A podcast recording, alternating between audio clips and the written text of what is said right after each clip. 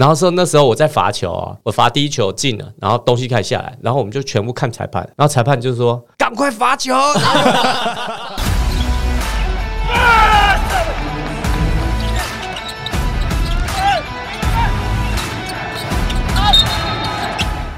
话题人物对号入座，坐哪里？球场第一排耶！虽然我们是一个篮球节目，不过我们今天要请到的是一位商界的人士，来 我们欢迎这些商场上成功的大亨呃 自。我介绍，大老板大家好，我是 Classic 经典理发 CEO 永仁。哦，所以你的 title 是 CEO 啊哎，？对对对，我的 title，因为呃上集也不是上集啦，反正昨天听了小丽的，她一直在宣传她的那个观众拿来看嘛。哦，对对对，每五分钟讲一次对次。对对，我想说，那我一来，我当然绝对要宣传一下我们 Classic 哎。我们其实，在休赛季期间，很多人我们说啊，那比赛打完，你们节目要做什么？我说球员的副业超级多，嗯，我们到时候就一个一个看他们的副业在做什么。然后一个一个去，是不是？对对对，我们就去现场录 对，去去去蹭吃 蹭喝的。你们的理发店现在开了两家店嘛？对，对，其实呃两家，然后在新竹其实有跟 YY Sport 有合作，有一个店中店，就是新竹的 YY Sport 里面还有一个就是合作的，有一面那里面有一个椅子是负责在卷卷发的。所以你到底你是真的会剪，还是你不会剪？呃，我不会剪，哦，你不会剪，可是帮小娟剪那个是齐勋。齐勋啊，那我你有在那边弄一下，就是我就是画面拍补拍一下，我哦，所以你那个只是画面拍，你对画面的就对了我手我洗头会啦。哦。如果你不怕你衣服被我洗湿，我是会洗头啦我。就想说，他说哦这么厉害还会剪，因为那时候看到画面嘛，多才多艺哦，所以原来是写出来就有一个画面感这样。对对对哦，不会剪啦。哎，你的发型这几年都是这种韩系，其实我一开始是油头嘛，对啊，然后我现在留留这个是呃，我老婆喜欢这个发型。哦对，其实有一半，但百分之五十人觉得我油头比较好看。那老婆喜欢你有什么办法嘞？可是这个很年轻，这很潮哎。就是比较，就是现在开始装年轻，年纪大了开始装年轻没有。跟小丽一样，算尊重了，算尊重老婆，对对对，我们是尊重，尊重尊重互相互相尊重互相尊重。对对对对对。哎、其实你那时候大家对你的印象就是你球员的生涯其实一路说算是蛮顺利的，顺顺利利。嗯，因为我后来去研究一件事情，就是你创下这个很多三千分、一千助攻嘛。我后来发现，其实你每一季几乎打的时间都你很少缺赛。对，其实我有一段大概大概有三到四年，我其实是全勤的。那个对我来说是一个是一个目标吧。我觉得运气也算是好啦，然后就是希望就是细水长流嘛，所以才会有这个记录。我那时候其实很害怕这个记录会被破掉，那现在就不用害怕，不会再有人破，因为大家就是都打霹雳。哦 所以你说联盟来，哎、没有哎、我们在帮那个徐总徐哥算障碍的时候是啊 SBO 跟哦 Plus 算的是不是就是台湾的顶级联盟的那个哦的的 top 的 top 的联盟啊。可是那时候我害怕被怕的，呃，被破的记录，这个记录的两两个人也都退休，一个是陈世念，一个是苏奕杰，哦，那不用担心，那不用不用担心，短时间之内不用担心。对对对对对你有什么秘方保养吗？就是你是特别养生，还是你为什么就是很多球员都会有一些后期的一些运动伤势的问题？那你反而我觉得你更像是你还可以打，只是你提前选择说，我到下一个阶段提早做准备。其实我也是有运动伤害，我的腰椎间盘，然后就是啊很、对对对很薄，很容易腰瘦，很容易腰闪到。我就有时候早上打个喷嚏，穿个裤子，腰就闪到，腰一闪到腰就弄歪了，哦，这么严重、哦？真的真的。那怎么办？就休息，至少要两个礼拜休息。你那是因为长期运动，就是打球造成伤害，还是天生遗传打球造成的伤害。那时候其实是在大学，早上练完游泳，晚上直接去练球。然后就是因为两个是不同的运动嘛，然后那时候腰伤，腰就是呃闪到受伤。可是因为还年轻，所以就很多后面有很多比赛都硬打，打到后面就是这样呃诊断出来是椎间盘的那个呃中间那个软骨已经磨损到快没有，所以很容易就会闪到你。是练蝶式是不是？对，我们我们那时候，这是四大体育系的规定的。对对对对对，好硬哦欸，这把当选手在用哎、哎，所以每个每个球员都有经，每个师大出来的球员都有经历过这一段。对啊，对啊，就是竞技系跟体育系都会经历到这一段，但是呃，你要看你选的老师有没有呢？像像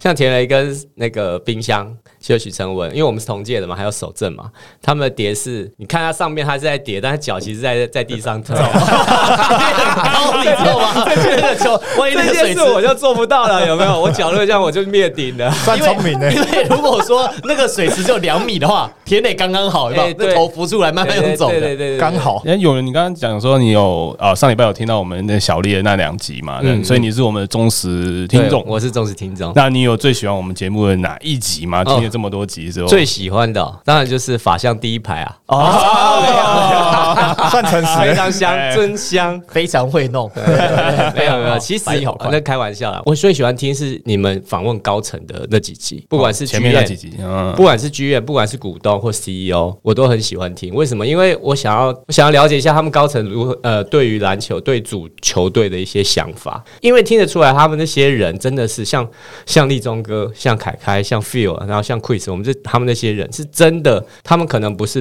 科班出身，但是他们真的很热爱篮球，就真的很喜欢篮球的那种人，就是有狂热，然后又在听他们讲干话，有没有那个 Uncle Uncle Dennis，就是觉得很好玩。所以你喜欢我们瞎扯，还是喜欢讲一些比较正经的？如果说真的要比的话，我比较喜欢听那种瞎扯的，然后就是不是那么多篮球专业，因为篮球专业对我们来说听的太多。那上礼拜小丽那两集应该听得很爽吧？小丽小小丽的就是就是超级瞎扯，但是我最我比较我还是比较瞎扯，瞎我还是比较喜欢听那种高层的瞎扯，你知道高层的哦讲讲一些干话，平常听不到他们扯，对对啊，听不到啊，因为听不到可。能你几个球员很熟嘛，所以你对啊，小丽的那些故事，在平常下面都听到他讲讲了，不想再讲了，讲对不对？最近啊，就来到 Plus League 之后，从 ABL 回到台湾，哦，比赛的氛围这两年大家都感受很不一样。越来越多的球员从中国 CBA 或是 NBA 回到台湾来打球。那个时候其实你在 NBA 也打过嘛，对也打过一年，对哇，那个气氛其实跟台湾的这个感觉其实很不一样。嗯嗯，所以很多人就说，如果好，如果是你好了，薪水让你打八折、打七折好了，嗯，让你回台湾打球，你你要不要？那要先看我是在什么什么时期啊？什么时期会会会 OK？就像后期，像可能球员后期，然后成家立业的老婆小孩都在台湾，那我会愿意，我会非常愿意回来。其实我那时候为什么要去 NBL 打，是因为那时候台湾没有职业联赛，没有主客场。我那时候去就是希望说，我要去体验这个这个所谓主客场的一个一个文化，然后去那边真的感受到很多是跟台湾那时候联赛 SBL 是完全不同的一个一个文化。那你最冲击是什么？就是主客场最冲击有人对的一件事。你丢水瓶之类的，哎、真的有，真的有。最冲击的其实有很多故事。最冲击的第一个是赢球奖金，胜场奖金 尊重赛后基本的尊重了，基本的尊重赛后基本的尊重了。真的不是所谓的基本的尊重，因为我那个队是那时候是等于是 NBL 那个队最有钱的老板，最有钱做什么的？呃，四川就是整个四川的，他很多啦，但他们老板都是很土财主、土皇帝那种，嗯，就是他的地方很有钱。他光四川在温温江那边，他有一个自来水厂，一年就是一个亿。自来水厂 对，就是水，反正就是做很多啦。那时候好，然后他又是要冲 CBA，所以他奖金给的非常非常，其他队都没有。那一年四念跟我们一起去，他在别的队，那个是他在那个队是史上大概第前全联盟大概前二小气的。哇你说前二有四念钱的跟阿环选择比努力重要。哎他们例行赛第二还是第几？然后我例我们例行赛是第四还是第三？但我们最后拿冠军啦。然后那个奖金分起来真的是差到天差地远。不要讲数字，比喻一下，这个奖金大概有怎么样的消费能力，或这个奖金大概可以买什么？比喻一下，就是你在那个你拿圣堂奖金拿到，你就觉得人民币那个红色的是一张一张的纸，不是钱哦。人民币不知道最多一百嘛？对对对然后都是我我们打到季后赛的发的个人的胜场奖金都是一个方块一个方块的那钱钱砖呢？钱砖现金哦，现金不是转账哦，现金。哇，好有感觉哦。好有感觉觉，每天回家，每天回到宿舍，第二赢球，第二天就在等说，就在就在等那个讯息说，来到那个办公室来拿钱。哇哦靠！是这样子的方式哦，超震撼！我第一次拿，我以前没有这种胜场奖金，我第一次拿就是第一场赢的，客场赢的，然后直接到第二晚上直接到那个饭房间说阿仁啊，阿仁来胜场奖金，我说哦，胜场奖金你还不晓得这个事情不，知道。签约上面合约没写，没有没有没有合约什么都没写，我那时候去什么都不知道啊。然后就是因为没写他，所以他照正常的正常奖金给你。那有写说明还比较少，对，所以他就照正常正常奖金给你，然后就三叠。三叠，三叠，三叠，你就会觉得说，哇，这是什么东西？怎么可能？去 NBL 市场奖金真的是非常夸张。不过好像应该在 CBA 好像真的很流行这样子搞行来这一套哎 CBA 就我很好奇，这样这样子的话，会不会你们的胜场奖金会不会比你们的薪水还要高？比我的薪水多到三倍以上啊！哇靠！就是你拿到你拿到总 total 的薪水，呃，薪水跟胜场奖金是完全没有办法比的、哇塞！所以大家都在拼胜场奖金，没有所以对对对，很多球员都在拼所以薪水才是基本的尊重，只是基本的，只是基本的尊重。真的啊、我的很多队友，他们上场就是想要表现，因为我那时候是控球，球，而且我们的队没有控球，所以我一场都可以打四十分钟以上，因为四十八分钟打到我说教练可以让我下来那种的。那时候是外国教练，然后我的队友都知道我会我会控制球嘛，他们就说我有机会你要给我啊，因为他要表现数据才能。他要表现，他有得分，他有数据，他有压力拿到比较好的胜场那这样他压力很大，比如说你万一不会不会，我觉得这个人我分配的很好，我 我最厉害就分配球哎，。那你在球队人缘很好哎从，高没有从高中时期就开始训练，对啊，对，就是田雷、齐勋、四渊嘛。对对就是高中时期就是这样分配球员，分配的还可以。那偶尔齐勋会生气一下而已。没事，对对对对他哄他两句就好了。对对对对对。所以你在中国 CBA 那段经历，对你回到台湾的 Plus League 现在又直篮又主客场，你觉得有什么帮助吗？如果相较你去之前跟去回来，我觉得抗压性更好一点吧，因为我们那时候去是体验嘛。那其实到很多的客场，其实是非常非常不友善。你看像刚刚讲到，是会丢水瓶。就是有一个我们四强赛，对方觉得反正就是觉得我们不应该赢他们就对了。我们在对方的主场，他们就不爽，然后所有东西就丢下来，还没打完，打到一半的时候，打到剩最后大概十几秒，我在罚球，他们就觉得你们这个主场在乱搞，然后全部就是什么打火机啊，什么那时候什么东西都要丢下来，然后说那时候我在罚球啊，我罚第一球进了，然后东西开始下来，然后我们就全部看裁判，然后裁判就说赶快罚球，然后然后赶快把它结束掉，然后全部抽进去，看那个反应有多快，超级扯的十。几秒了，对赶快把球赶快开，这样子要赶快。弄完，超级扯的反应啊！在台湾怎么可能会有这种事情？然后台湾开始制止啊，不要这样，对对对对对，对对对不要这样。然后然后主播就是那个主持人，就是赶快进行比赛，然后把它弄完，超级扯，真的很扯，好离谱啊！真的很离谱。好，那所以哦，这刚好你来录音的时候是前一天哦，这个呃前一两天周一翔要宣布说要回来台湾打 Plus League 啦。哇，战局大洗牌。对啊在周一翔之前还有 Anthony 本内，对啊，你们作为助理教练，这应该是你们工作勤收的一部分。对，而且刚好钢铁人就是我负责的，哦，你们有分哦，分你们有分球队，因为我们有分球队，我们三个助理教练嘛，然后会分自己负责的球队。那怎么办？那周一翔他这么多年没在台湾打，你要怎么去去勤收他？那其实以翔就是以你最近看得到的影片嘛。如果说他在 CBA 可能现在最近这一两年出赛比较少，你就会从 C 呃琼斯杯前两年的琼斯杯开始看，或者什么。那正好前两年琼斯杯也是我带我我是助理教练嘛，所以其实对以翔不会太太陌生啦，对啊。然后呃以翔回来，说不定第一场也不是对我们啊，那我们可以看很多的影片来分析嘛。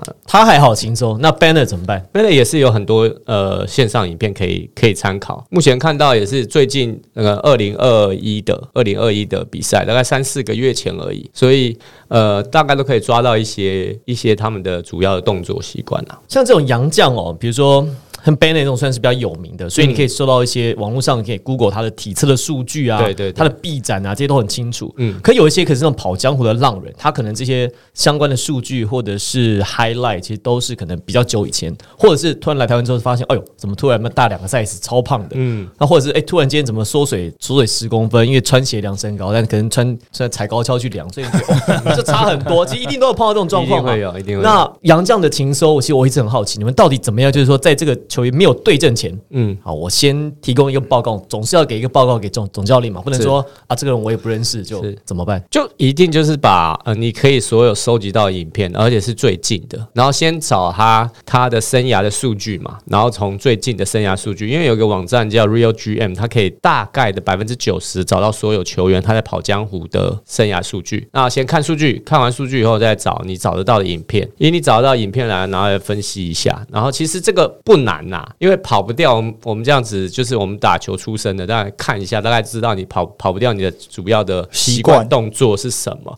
你擅长是什么，那你的短板是什么？那打一下就知道。而且比赛不是一个人在打的，重点还是一个团队啦。就算你就个人很好，就像呃我们的塔克老师，他个人很好，但是团队配不起来，也不会赢啊。哦，有道理，因为其实按照你这样讲，因为这杨绛一来到台湾，你可能你不认识他，所以没办法勤收。可是他刚来跟队友的搭配其实也是在磨合，对啊也不可能说马上在哇就大杀四方，也是需要点时间去找到彼此的默契。对啊，除非你找到真的是非常非常好的洋将，那非常非常好的洋将，第一个贵，第二个你可能不好相处，可能啦，不一定，但是你可以找到很好相处的，那这个都是不一定的。那我觉得以台湾目前找洋将的水准还没有到这么高，所以你大概都可以了解到分析，越来越高、哦，越来越高，越来越高。因为当时 OJ 没有来的时候说，哇，最顶天的欸最大咖的洋将。哎，嗯，其实 OJ 也也在富邦打过球嘛。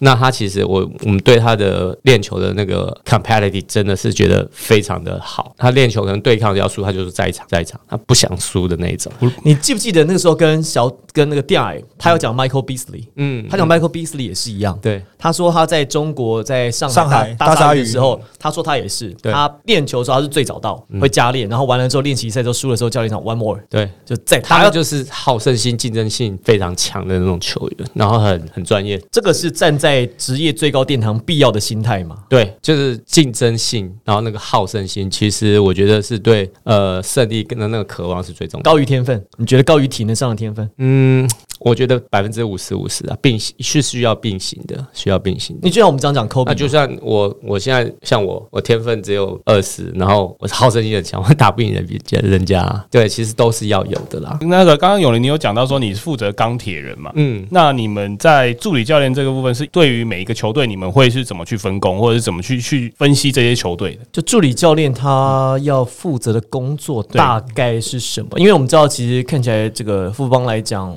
呃，徐俊总教练许哥常常是做决定的那个人，他其实常会问你们的意见。是，有的总教练喜欢问，有的总教练是不太问。嗯，那他感觉上是蛮常会问大家的意见。对。那所以在以勇士来讲，你们助理教练的工作内容主要是好，那助理教练的工作内容其实有分一些呃，分季外、开季之季外的时候，其实我们助理教练就是会帮许哥制定一些个人动作的一些训练上面。那许哥其实会分工，譬如说我是以控球会出身，我是小的，然后我们我们就会让许哥说，那你负责一些控球后卫或是一些得分后卫的一些个人动作，就等于算是比较算是球员发展的动作这样子。那在季外，然后就分工嘛，然后可能有些中锋的，然后就是跟着许哥之类的。那助理教练在季外是不是比较处于这种情况下。那进入开季的时候，我们就会分，因为我们现在 Plus 一是有六个队嘛，那敌队是五个队，所以我们三个助理教练我们会分工。譬如说我我是两个队，然后尾号是两个队，魏伟是一个队这样子，然后魏伟可能还会再再做一些其他的事情。开季以后，我们就是完全负责自己那两个队的一些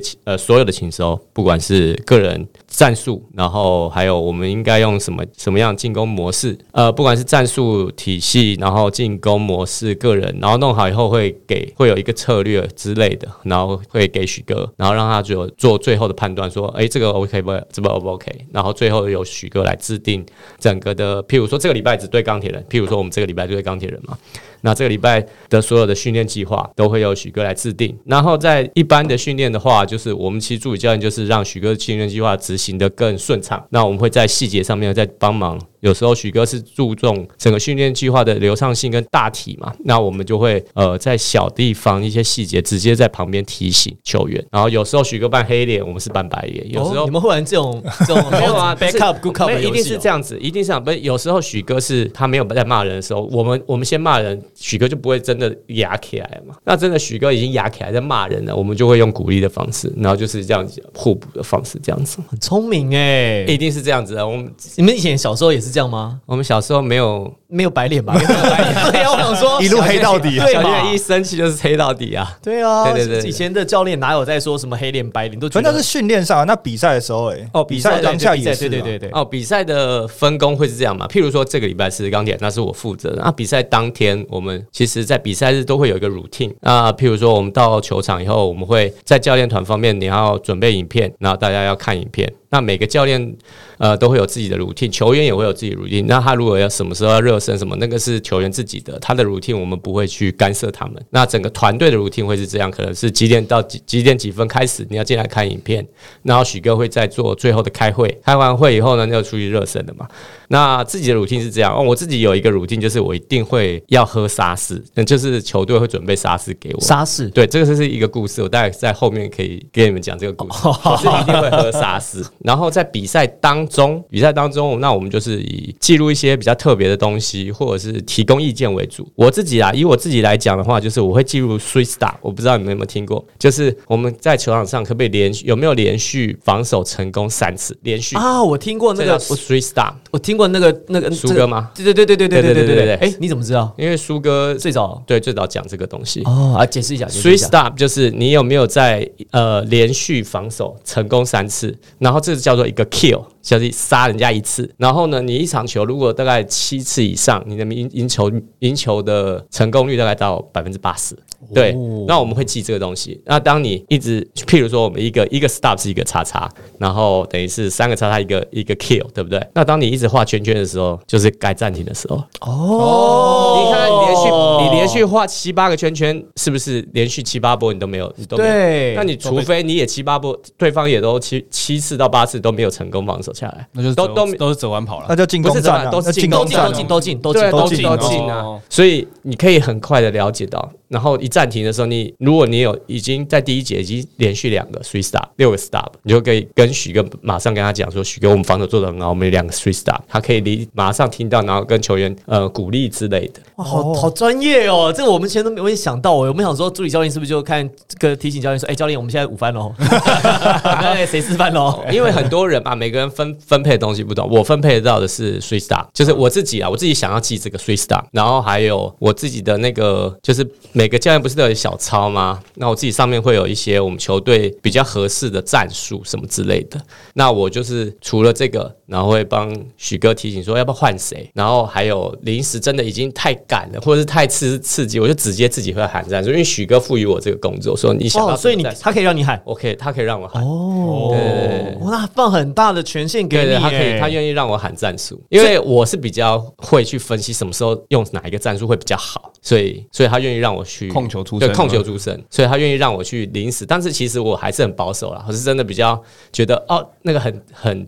很东北聊啊，对对对，或者是比赛太太接近啊，或是觉得诶、可以喊的时候，我就会你跟许哥合作这些年，你觉得他跟其他的教练有什么不一样？为什么他可以在这个行业行当当中待这么久，然后胜场累积这么多？嗯，谨许哥的特色，呃，我觉得是我遇过遇过最谨慎、最未雨绸缪的教练，非常非常谨慎。他在我们节目就有讲啊，就是他从来不觉得他今天会赢球，对不对？对对，他从来不觉得，得他会赢球啊。对他就是每一场球都是战战兢兢，然后都会先把最坏的打算先想好，这是赢家的，然后常常有时候可能赢到二十分了，然后我们下面的已经开始，就是助理教练已经开始想说，呃等一下要吃什么？不是啊，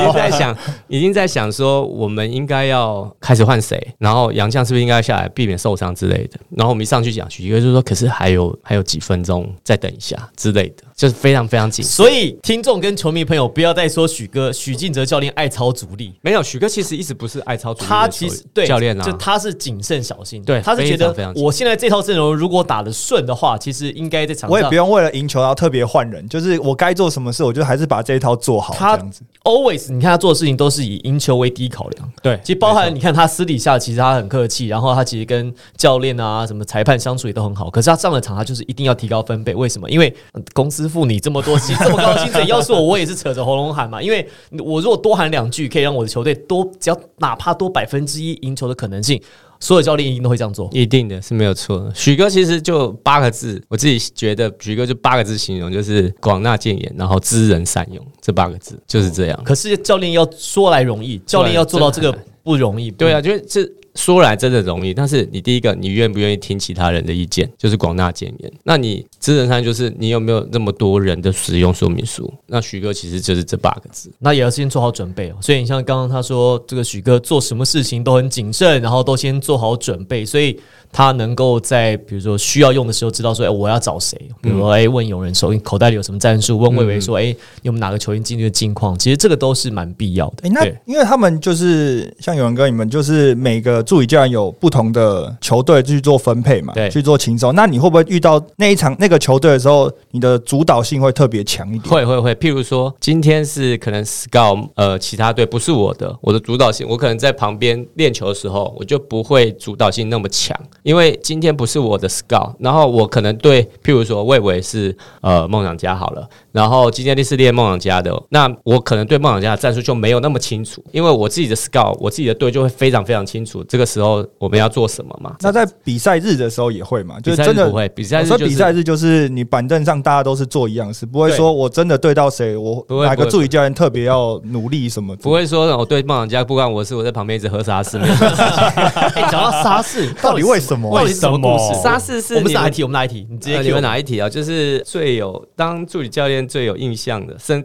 印象最深刻。哦，OK 好好，我们当教练这几年了，好了，当教练，你最印象的比赛是哪一场？其实有两场。其实我在看到这一题的时候，有两场。第一场是最近霹雳刚发生，我们跟新北国王的神仙打架那一场。哦，就是那一场真的是太精彩了，精彩到我就是真的要叫娘子跟魔王牛魔王一起出来看上帝那一种，啊，就会你会变成呃，你已经忘记你是助理教练的身份，然后就是很引咎你在看比赛跟欢呼这件事，可能总教练还没办法做到，因为他站在最上面，他可能还要很 care 到。嗯我们助理教练下面已经疯狂了，你知道，只要杰哥进了那个那些球，就是单纯在欢呼，已经有点忘记我 three star 也没在记，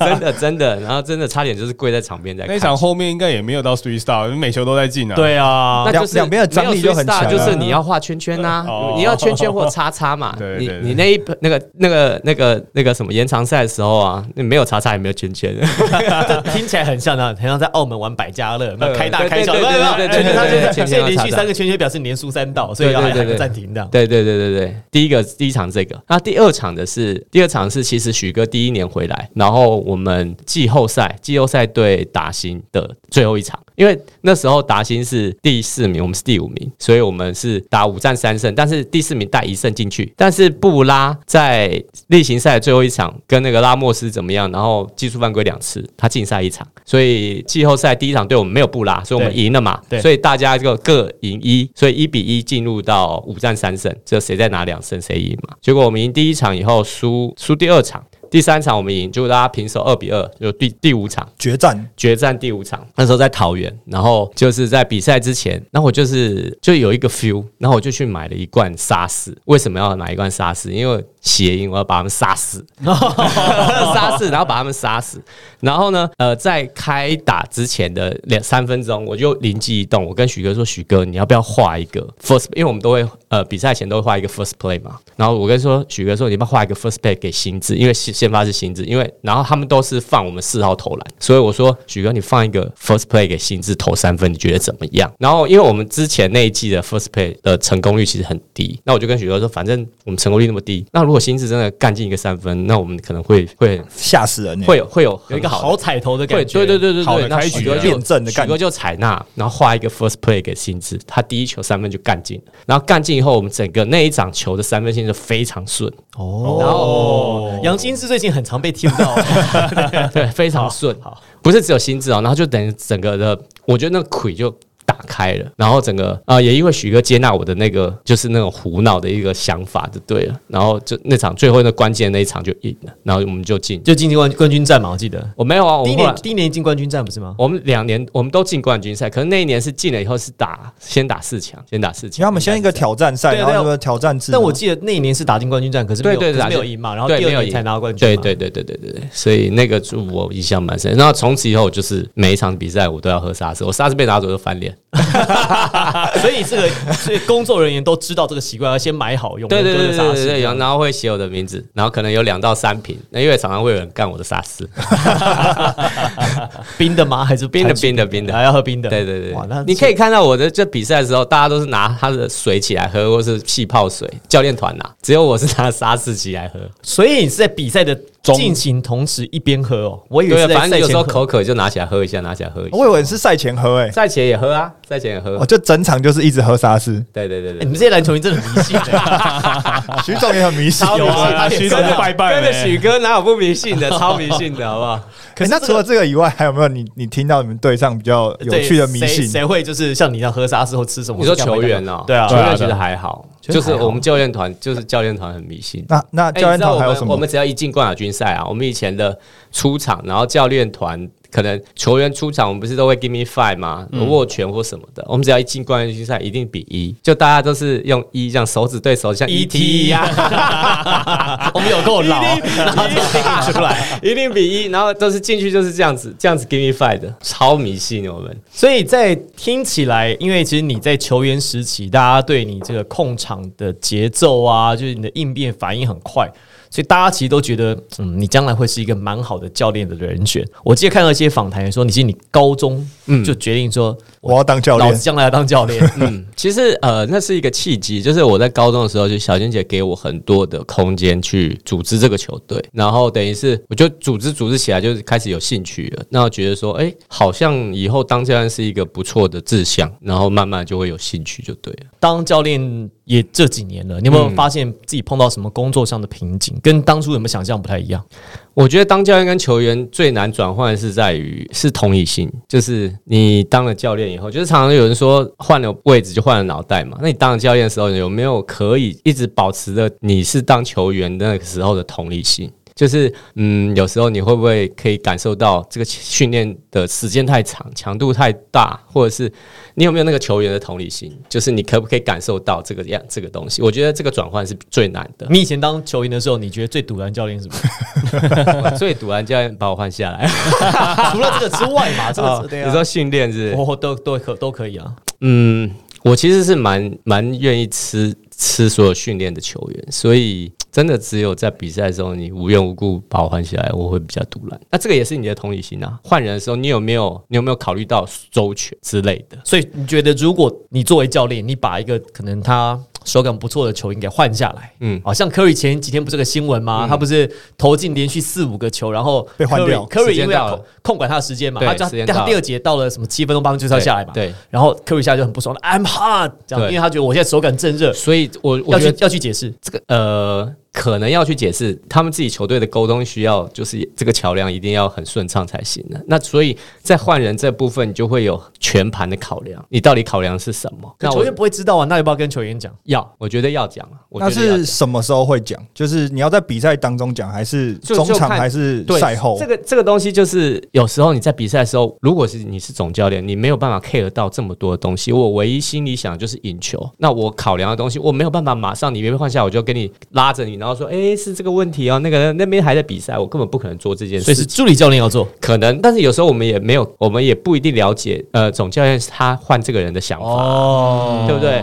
对啊，像像神仙打架那一场，许哥最后把 SMART 换上去，并不是我们建议的，是他自己灵机一动换上去的，那也不一定。所以我觉得这个同理心的切换是，呃，我觉得很难的地方。哎、那你这就是这一季热身赛的时候，你是站在就是前面去调度球员吗？是是那，你有没有觉得蛮兴奋的？蛮兴奋的。其实还好还好，因为许哥在这近两年的那些呃友谊赛，他都是让我调度，都是让我去去哦，所以不是第一次。不是第一次，但第一次呃是在热身赛，就是比较算是正式的热身赛上面。有发生什么你预期以外的事吗？预期外的事就是我们输钢铁人，哦，那场你调度的哦，都是整整个热身赛都是啊整个热身赛都是我调度哎，那压力会不会很大？输不会不会不会，其实为什么会输钢铁人？最后是我们其实因为其实其实钢铁人真的是很想赢那场比赛。那他的正他的全本土是一个就是打季后赛在跟你打，那我们的球员还在说，